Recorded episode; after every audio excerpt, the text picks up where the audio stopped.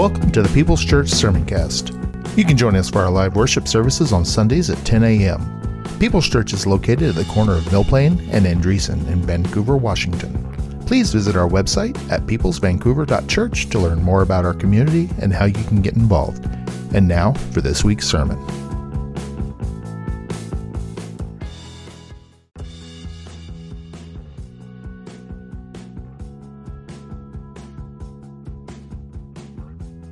You're listening to the sermon cast from People's Church of Vancouver, Washington. You're invited to join us on Sunday mornings at 10:30 a.m. We're located at 6801 East Mill Plain Boulevard in Vancouver, Washington. For more information, visit us at peopleschurchvancouver.org. And now for this week's sermon. Thank you, Pastor. It is a real joy to be able to sneak up here and and uh, be granted uh, opportunity to share with you this morning. Uh, when I uh, was at my daughter's, who lives in Medford, my littlest granddaughter, Sadie, who is six, who is the character, um, said, I want to go. I said, Why do you want to go? She says, I want to go to the old grandma's house where the white angel lady lives, Grace. As she calls her, the white angel lady and the kitty that would that that is that is uh, alone because her sister and the great grandma passed away. So I didn't know she even remembered those things, but she's uh, got a fond memory of coming up here and riding her scooter around the block and and sleeping in the old grandma's bed, which was a real thing. And she said, "Mom," she's telling her mom, she said, "Mom, the old grandma had a huge tub." And it's a big jacuzzi tub, and to her that was like an Olympic-sized swimming pool. So she has some real fond memories in coming up here. So I had to greet you from her. So she, bless her heart. So uh, we are just excited about our food ministry. Um, we have just been blessed continually. I picked up another commercial freezer and refrigerator that's probably a $5,000 one man donated it and uh, was able to get it and take it to one of my satellite groups where now that ministry has grown from maybe eight or ten people a week giving them food. Uh, uh, the uh, group there that is handing out food is giving out to almost a hundred. Uh, just a mile or two from the business that they operate of his regular business, just a mile or two is an open area, and there are a number of motorhomes and campers and even some tents where people are there because they have nowhere to go and they, they don't have their jobs. And uh, as you know, the COVID thing has just uh, collapsed a lot of things. And so they have now taken food out to these people and sharing with them. And it's been amazing. Um, uh, uh two weeks ago, I had a phone call on a Friday, and uh, a gentleman called me and he said, Yes, uh, are you with the pantry there? And I said, Yes. And so he asked me some questions, and I said, he says, well, I'm, in, you know, I'm trying to find you. And I said, well, today is Friday. We do it on Thursday. He said, oh, I understood you're open today. And I said, well, where are you right now? And he, he says, I live in Ventura, but I came to Camarillo. Well, I had just dropped my son off at his work, and I was probably 15 minutes from the church. So I said, listen, you come to the church. I always have some left over. I'll give you some food today. Will that help? He said, oh boy and he started to tell me about his life. I got there, and this man has been a uh, veteran, and uh, he has been crossed up in all the red tape and everything. Make a long story short, he's barely getting by. He's had 29 surgeries. They want to rebuild his shoulder for the third time now.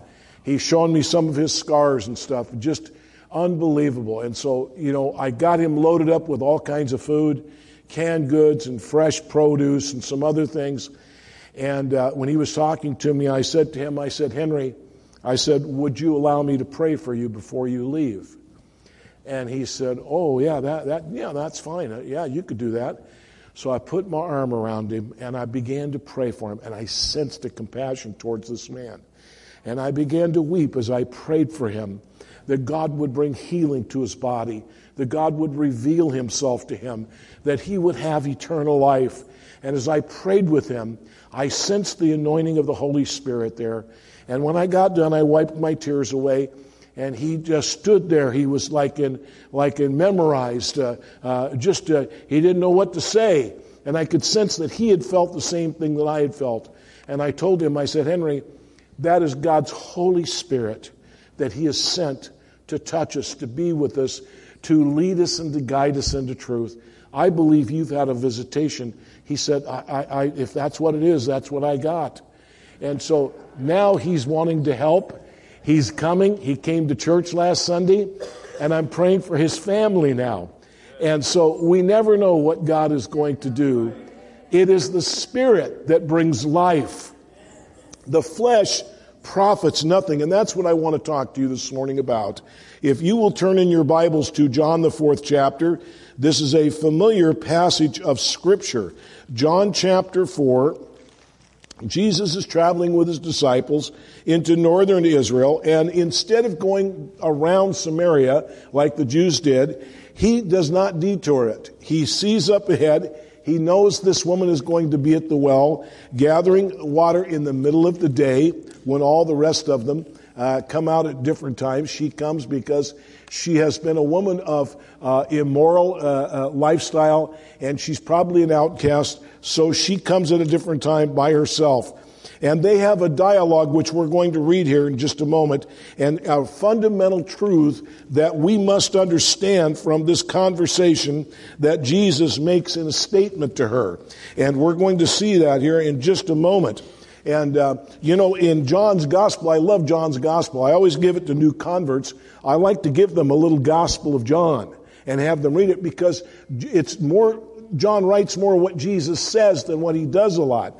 And so we get the words of Jesus, and he says, My words are life.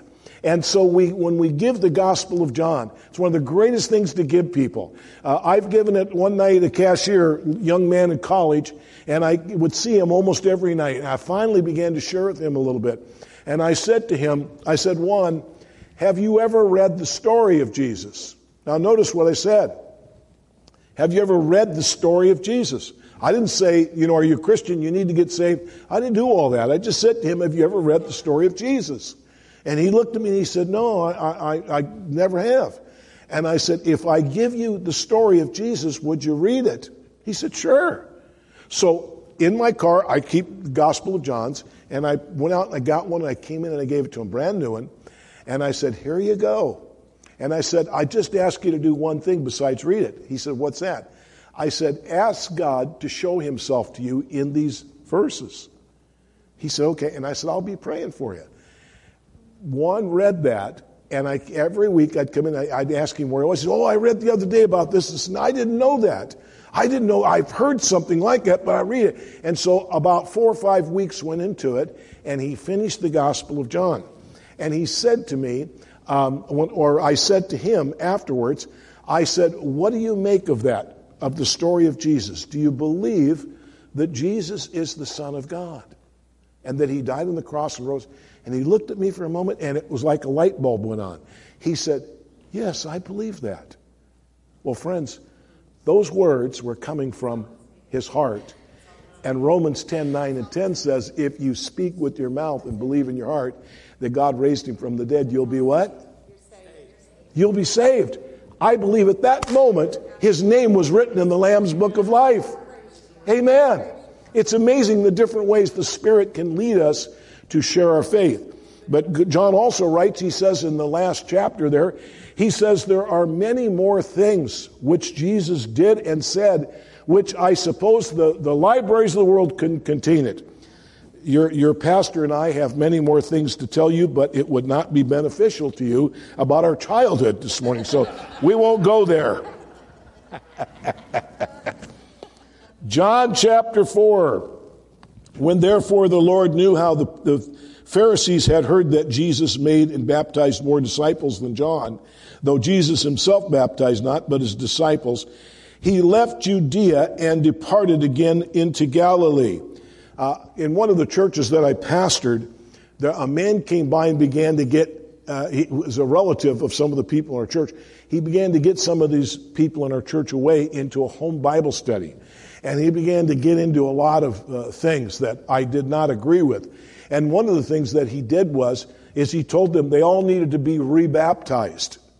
And uh, he, he, got into a whole thing with them and took them out and got them rebaptized. Now, do you notice that Jesus did not baptize, but the disciples did. Who was more qualified? Jesus. And yet he turned that to the disciples. There are so many crazy little things around that are flesh that people want to, to uh, get into and to get pulled away from. I want to tell you, your pastors here are godly, dear people. Uh, you need to watch these other doctrines that get floating around, some new thing or some new uh, prophet or an apostle that shows up out here and has something. Oh boy, you need to, you're not getting enough. You need a deeper something or other. And those people got off with that guy, and it messed a lot of their lives up, and some of them even divorced. It was terrible. And uh, there's things like that. Well, here's just one example as we read. I don't want to spend a lot of time on that because we want to get to the main crux of what Jesus is going to do. And he must needs go through Samaria. Then cometh he to a city of Samaria, which is called Sychar, near to the parcel of ground that Jacob gave to his son Joseph. Now Jacob's well was there. Jesus, therefore, being wearied with his journey, sat thus on the well, and it was about the sixth hour. And uh, there, there cometh a, a, woman of Samaria to draw water. Jesus saith unto her, Give me to drink, for his disciples were gone away into the city to buy meat. Then saith the woman of Samaria unto him, How is it that you, being a Jew, ask drink of me, which am a woman of Samaria? For the Jews have no dealings with the Samaritans. Jesus answered and said unto her, If thou knewest, the gift of God, and who it is that saith to thee, Give me to drink, thou wouldst have asked of him, and he would have given thee living water. The woman saith unto him, Sir, you have nothing to draw water with, and the well is deep. From whence uh, then have you that living water? Art thou greater than our father Jacob, which gave us this well and drank thereof himself and his children and his cattle? And Jesus answered and said unto her, Whosoever drinketh of this water shall thirst again.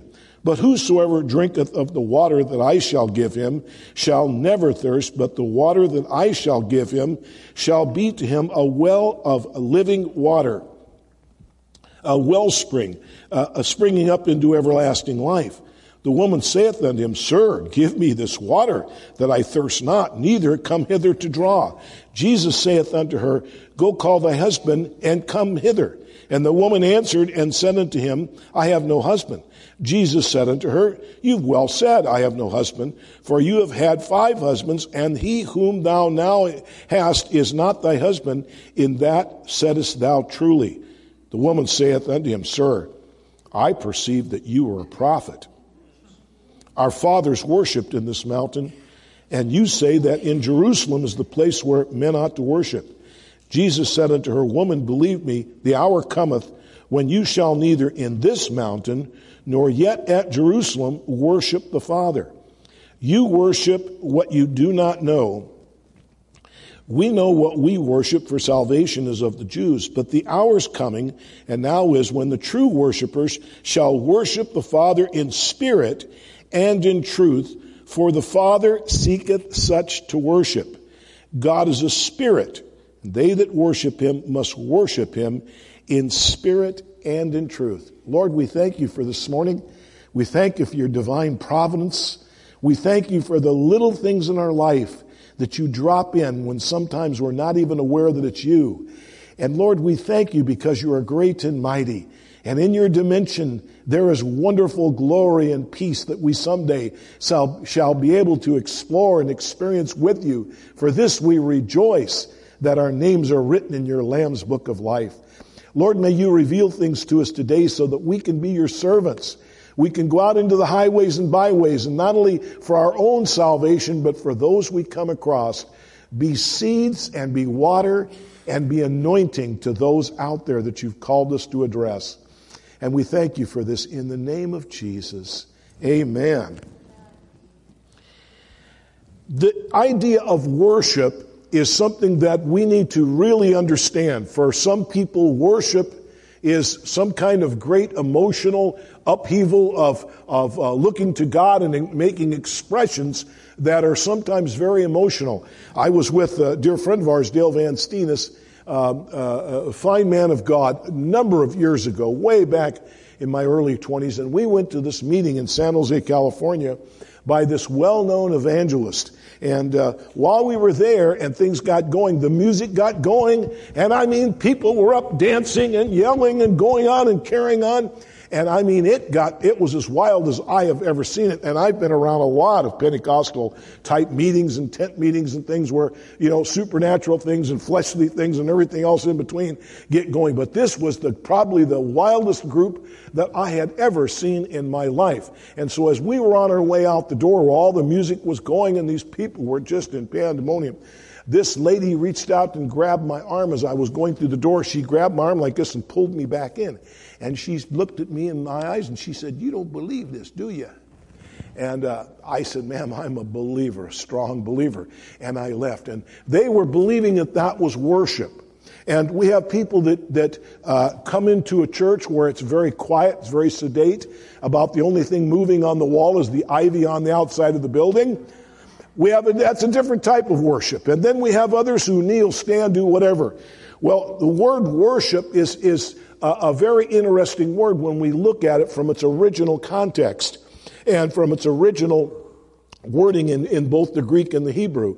It is expressions, yes, of outer expressions. The Persians were known, the, the first to be known, to go down and touch their forehead to the ground. We see all in the Old Testament as well as the New Testament, people bowing, people extolling, themselves unto the Lord in kneeling or prostrating before the Lord and doing homage unto God. This is a sense, a type of worship. But it, worship is much deeper than that, and Jesus is going to talk to this woman about it. And we see it in Abraham. Um, when he laughs and he's on his face and he says, shall Sarah give birth when she's 90 years old? And he's, but he's worshiping. He's down on his face. We saw that Balaam, uh, when he saw the angel of the Lord after the donkey was talking to him, he realized God's uh, uh, uh angel was there and he fell on his face before God. And we remember Joshua, when he saw the angel or the Lord, as some people believe it really was, when he said, whose side are you on? And they fell on their faces. Another time when they lost the battle of Ai, it says that Joshua and Caleb went into the to the to the uh, holy place and there and they fell on their faces before God. Said, "Why did this happen to us?" And God had to reveal. We go on. The lady uh, Ruth uh, also falling on her face. David in First Samuel falls on his face. Abigail, this, this wonderful woman who was married to this terrible man, and David was about to go and do him in for not uh, giving food to them when they had been doing the work of protecting him. And she came and, and bowed down before David and said, Don't do this to this foolish man. I, I, I beg you. And so later on, uh, as he didn't do that, later on the man died, and David married Abigail. And Mephibosheth, the son of Saul, the last one left, when he was called, he came in trembling and he fell on his face before David. And uh, David wanted to do something kind to him, and he didn't know that. And Joab and Ezekiel and Daniel and the disciples, all of these men, even Jesus himself before the Father, the night before the crucifix, was found on his face and tears coming out as Jesus wept and, uh, and sought him. And we remember the lepers and the others that came falling on their faces before God. We need more times like this. Uh, some time ago, uh, I was with a lady who I've known for a long, long time, and she loves God. And her son had conducted cancer, 30 year old young man, in his tongue. And uh, they went in and they had to, they cut, a, a, a, they only left a third of his tongue, so he could not hardly talk. He was having a hard time eating and everything. We thought he was going to die. And it, it affected her emotionally. She's a nurse and uh, she couldn't, she went into work that morning and she called me and she said, I could tell something's wrong. I said, What's wrong? And she said, Can you come pick me up from work? I'm having a problem. I said, I'm on my way. I'll be there in 15 minutes. So I went over and I picked her up. And we talked and we prayed. And uh, the next day, she made an appointment with her physical doctor. She was beginning to have some physical as well as the psychological problems of this. And so, on the way taking her to the doctor, all of a sudden, I sensed the presence of God come into my car.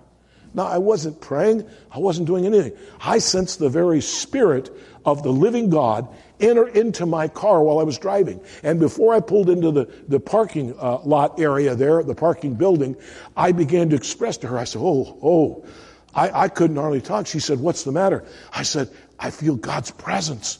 I feel God's presence. And I began to worship and, and, and lift one hand up and I parked real quick and I got there and I bent over. I was so uh, moved by the presence that I felt that I bent myself over the steering wheel and I began to talk to the Lord and worship Him and be still in His presence. And she began to sense it. We went into the doctor and she asked me to go in with her. So I went in and sat with her when the doctor came in to talk with her and to me. And afterwards, she said, I don't know that I've ever felt God's presence that strong. What was that all about? And I said, Jesus said this. He said, the spirit is like the wind. What? Spirit, you know, in some forms in the Greek, uh, it comes from a Greek word pneuma, which means breath or wind. It has that connotation to it. We don't know where it comes from and where it goes. You see, God can move at any time, wherever He wants, whenever He wants. He can do what He wants to do. And so when Jesus is talking about to this woman about spirit and truth, there is something deep that we need to understand. Yes, we worship. We lift our hands. We run the aisles sometimes. We come to the altar and we bow our faces down. That's all part of the outward of what is, should be going on on the inside. The Spirit brings the life. It is the very life. It says that God breathed into Adam. What is that? The breath of God, the Spirit of God into him. It is the Spirit that gives life. The flesh profits nothing. And so we must remember that from our experience, it is important that we know God from the Spirit. If you worship the Lord, you must worship Him in spirit and in truth. So the truth goes along with it, What is knowing what's going on, knowing Jesus, knowing that He is God's only Son, knowing that He is the only one that can get us to heaven. He is the door to the sheepfold. That is the truth that He speaks. And he says, my, my, my words are truth and they are life. You see, and so the Spirit of God is what we seek after. There are so many people who come through the rituals of church life, even saying some of our politicians, I'm praying for the president and I'm this and that. And yet their lives and the rest of their, uh, their ingredients don't match up with what God talks about in the Bible. So Jesus says to this woman, and watch this, you don't know what you worship. You know, there's a lot of people that worship that go through church life and church experiences, but they don't know what they're worshiping. They don't know who they're worshiping. They think they do, but this woman had to be brought into a clear revelation of who Jesus is. The one that was right there is the one that could give her this living water this spirit life. And you know, as Paul was preaching and teaching, he came across this dear couple named Aquila and Priscilla. Do you remember them in, in the book of Acts? What a great couple. They supported and helped Paul. They helped teach. And Apollos, they heard Apollos preach. And he was a great preacher. All the physical things and way he spoke and his eloquence was all great, but there was something missing in Apollos' life. It was the spirit. And so they got him aside now, this man, I like this man because not only was an intelligent, great guy, but he was open to people that he had never really known before, sitting him down and talking and explaining something that he didn't know about. They began to teach him about Jesus and the resurrection. And he received it. And he was filled with the Holy Spirit. And you know, this is like a lot of people. They are doing certain regiment duties within the church. They are doing numbers of things. They are feeling like they're doing their worship or their religious activities when in truth there's no spirit life there. A number of years ago, oh, I say a number of years ago because we're getting older now, aren't we? I was called by a family to go and visit one of their members of the family, a, gr- a great grandmother. This family had come in and got saved in her church, and uh, one of the husbands had got delivered miraculously in the service of heroin. No withdrawals, no nothing, just like what you hear Dave Wilkerson. It was a miracle. We all were astounded at God's presence that Sunday morning there in Fillmore. And so, they, as they began to grow a little bit, they wanted me to go to the hospital and visit the great grandmother. And they told me she has been Catholic all her life. She's a really good woman, but would you go and pray with her? They say she only has a few days left to live. And so I went up to the hospital there in Ventura, and uh, I met this sweet little lady, and she had her rosary beads and her cross in her hand. Dear little lady, and I talked with her a little bit, and I said, I'll bet you know how to cook Mexican food. Oh, or I, she says, You like Mexican food? Oh, yeah. So I named off some things that I grew up with. And she began to tell me how she would do this, this, and this. And I just began to talk with Mary a little bit to get to know her. And I said to her, finally, I said to her, I said, Mary, I said, Are you going to go to heaven? And she said, Oh, yes. I said, Why are you going to go to heaven, Mary? And she held up her rosary and she said, Because I've always been a good person. And she began to tell me some things she did, how she helped in their church and how she did this and that. And I said to her, I said, Oh, Mary, I held my Bible up. Said, That doesn't agree with what this Bible says. She says, What? I said, Oh, good people don't get to go to heaven. She looked at me and she said, What in the ever would you say that? I said, The Bible tells me sinners go to heaven by grace, not by what you do. Her eyes got big and she looked she said, Tell me more. So I said, Let me tell you what Jesus and what Paul and what Peter say. And I began to read her scriptures. And I said, You must be born again of the Holy Spirit. And tears began to well up in her eyes. And I said, Mary, I said, You believe in a lot of things and you want to do good, but do you have the life of Jesus? Have you confessed your sins to Jesus? Have you asked Him to come into your heart? Do you believe he resurrected on the third day? And tears began to stream down her face. And she said, Pray for me, Pastor. So I led her in a sinner's prayer. That night, she went off to be with glory. But you see, she was sincere. A lot of people are sincere, but they're walking down the wrong pathway. Why? Because they don't have the life, the Spirit of the Lord residing within them. It is the Spirit that gives life.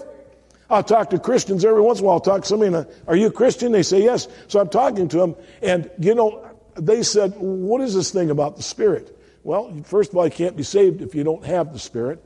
And then when you receive the Lord Jesus, then He offers you power, dynamic power, a boldness, an authority, and some other avenues to enhance your experience with Jesus by serving. And He can lead you, He can speak to you, He can guide you, He can convict you. He will do a lot of things that you just can't do in yourself. That's called being a spirit believer, a person walking in the spirit of Christ. One says, That sounds weird to me. No, it's not weird. That's the norm. What you're doing is the weird part if you're not walking in the spirit. When we're praying, sometimes God, how many of you have had this happen? You're praying and all of a sudden something drops into your mind. A person, a situation, or whatever. Yes, that's the spirit. That's the results of the Spirit. And so when Jesus is talking to this woman, he tells her that the Father wants people to worship Him in what? Spirit and in truth.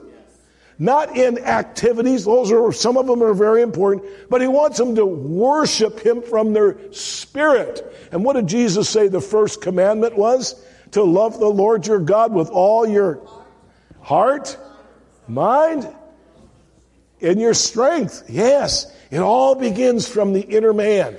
We can look good on the outside, but we must have the spirit of the living and the true God. And so when I've shared with people, I've asked them, Are you going to heaven? How, why do you think you're going to heaven? It's amazing how many people will give you answers that collide with a verse like this or several others in the Bible. You must have the Spirit of Christ. A religious man, look at this man, a religious man by the name of Nicodemus. He told him, You must be born again.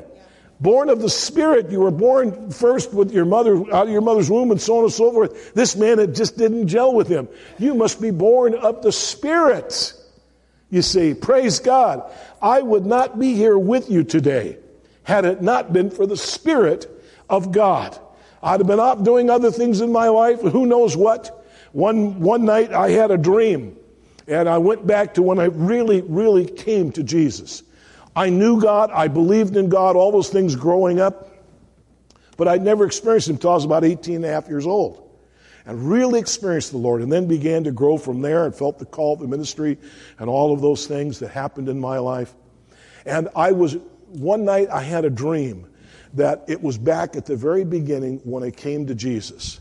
And uh, it was like the Lord spoke to me and said, There was a crossroads there, and you could have gone to the left at that junction, but you chose my way. And it was like I realized at that moment I could have missed everything in my life.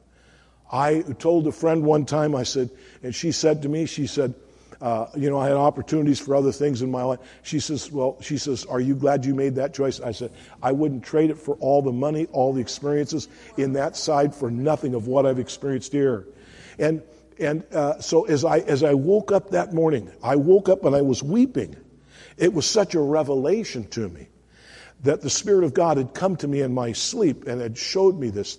And I wish it had the other things happen like that all the time. It just happens once in a while, but it's wonderful. And so I called my friend Dennis, who uh, Larry, uh, Pastor Larry, and I uh, know know the same way. Uh, not quite as long as Pastor and I have known each other, but he's also one of our close friends. And I called him and I was crying. I said, Dennis, Dennis, we almost missed it. He said, What? What are you talking about? I said, We almost missed it.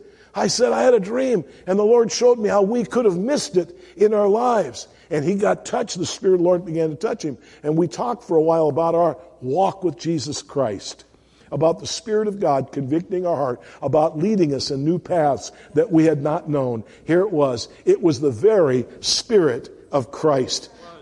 In Revelation, we see them falling on their faces before God. Oh, friends, we need more of that.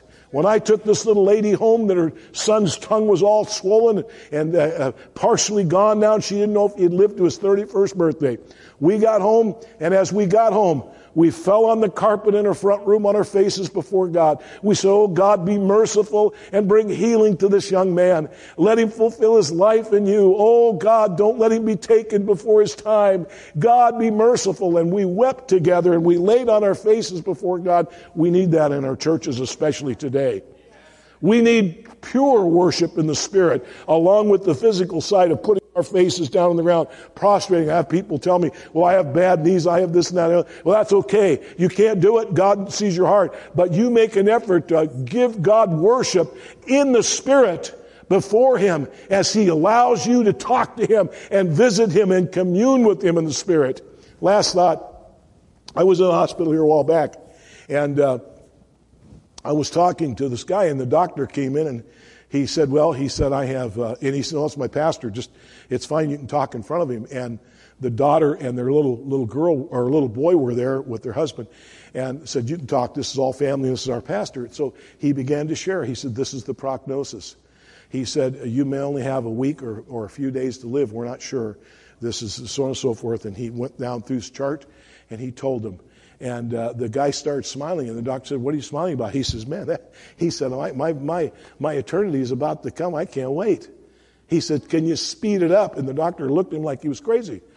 He says, Oh my God, doctor, he says, Can you imagine this? He told his daughter was weeping and wiping tears. He said, You guys, can you believe this? He said, I get to go into another dimension where there's no more sickness or dying.